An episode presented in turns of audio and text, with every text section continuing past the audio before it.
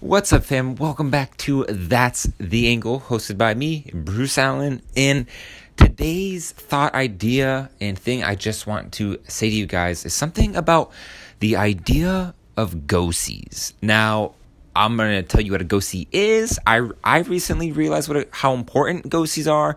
And to be quite honest, until I had that moment where I was like, now I understand go-sees. It made no sense to me. But anyways, this is what a go-see is. So a go-see is when you, the photographer, or your team, or whatever it is, but you, the person who's going to be working with the model that day, goes to the agency um, or anything else, but normally to the agency, and you meet a handful of models that you've picked because you, for you, in some regard, want to work with them in the future.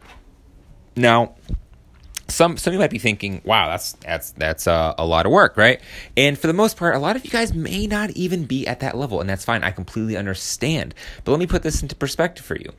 What happens when all of a sudden, you know, you're making you're making good money from your shoots. You're working with good brands. You're starting to use agency models. But what happens when you you know you go to that set? You know you picked you picked the two or three models that you really love that really fit the vibe. They fit each other.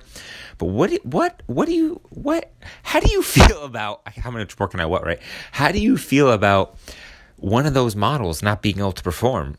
Whoa, right? Like all of a sudden, these amazing shots you had with them don't seem to pan out. They're not serving you the looks. All of a sudden, they're they're not that confident person that you thought they were in those pictures. They were not the person you thought they were portrayed as. And all of a sudden, this shooter of yours, which is you know you're making maybe five G's or something like that. You've got a team of stylists, you got a makeup artist, you got hair all of a sudden all this shit you came together. You you even spent weeks scouting the location and this one model is here ruining all the goddamn work you put into it right? Just because she's not who you thought they were. Now look it sounds it sounds really messed up and shitty and a lot of model blaming, but this is a real thing that happens and it's something that kind of happened to me recently. And what I'm trying to say is that, you know, as your gaze get bigger, uh, you start to realize the importance of these things that you see other photographers doing on Instagram. Because I really only saw other photographers doing, you know, hashtag go sees, and they were like these huge photographers who I follow. Now it makes sense because if Maybelline's paying you 10 G's to do a beauty campaign, and you know, you're trying to get fierce, ferocious, and you meet the girl in real life, and she's like a, the complete opposite, you know, how do you feel about that? It's like, are you gonna, are you gonna go find a model in two seconds? It's like, know, what are you gonna do?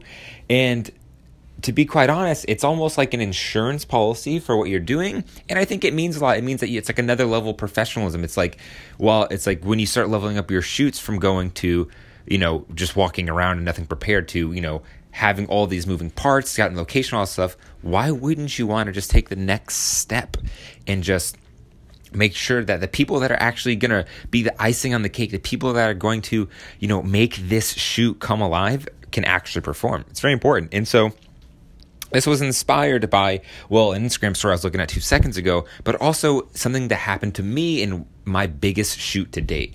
Um, and so I want to, I kind of want to say this in like the nicest way possible, but uh, I chose these two models and um, they looked great together. You know, on the agency's website, of course, they looked great together. They they both had the looks I was looking for. They had the kind of vintage look. You know, um, they similar height. All this stuff kind of fit the vibe day of shoot comes around and um, you know, normal stuff. I'm, I'm just always trying to talk to everyone, make them all feel comfortable, make everyone feel comfortable, meet everyone, uh, and you know, so we get we get the get them dressed, to get them full of makeup. They're looking like dreams. I'm like, holy shit, my dreams are coming true because all this planning I have done is about to come to fruition, and I'm about to serve the best editorial look I have ever done. Right. So we get on set models assume the positions of where I told them to go.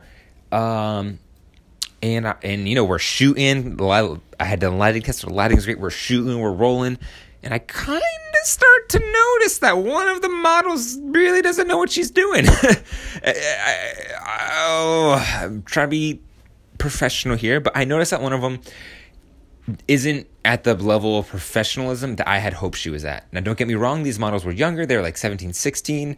Um, that's just the nature of modeling sometimes. But, you know, when you're signed to an agency, you assume a level of professionalism. They might have been fresh faces. Maybe I didn't catch that. But oh God, but one of them, one of them, uh, was one of them was just serving all the looks, just literally killing it. But the other one was just looked extremely uncomfortable. She wasn't feeling confident. Her poses weren't good. It, it, seemed like she didn't really know her face angles, and it was really, really worrying because it was the first look of the day, and she wasn't feeling comfortable. Like she couldn't move in the outfit, but that's really no excuse. And she was just very stiff, and you know, probably didn't help the fact that her mom was hawking us the whole time. Not that that matters, but some people don't feel comfortable in front of their parents doing stuff, and so the moral of the story is is that I wish I had done a go see for that entire experience. Now, I want to give her credit back and say that she did end up showing up after that. I think that the outfit made her feel uncomfortable because you know first outfit and it you know it wasn't like something that really flattered her, but but after that she did warm up and she did kill the look. Like we did get a good editorial, which is great. But but the whole point of that is to say I'm trying to share this experience with you so you could see where I'm coming from and maybe see the importance of go-sees, especially for projects that are really big and mean a lot to you.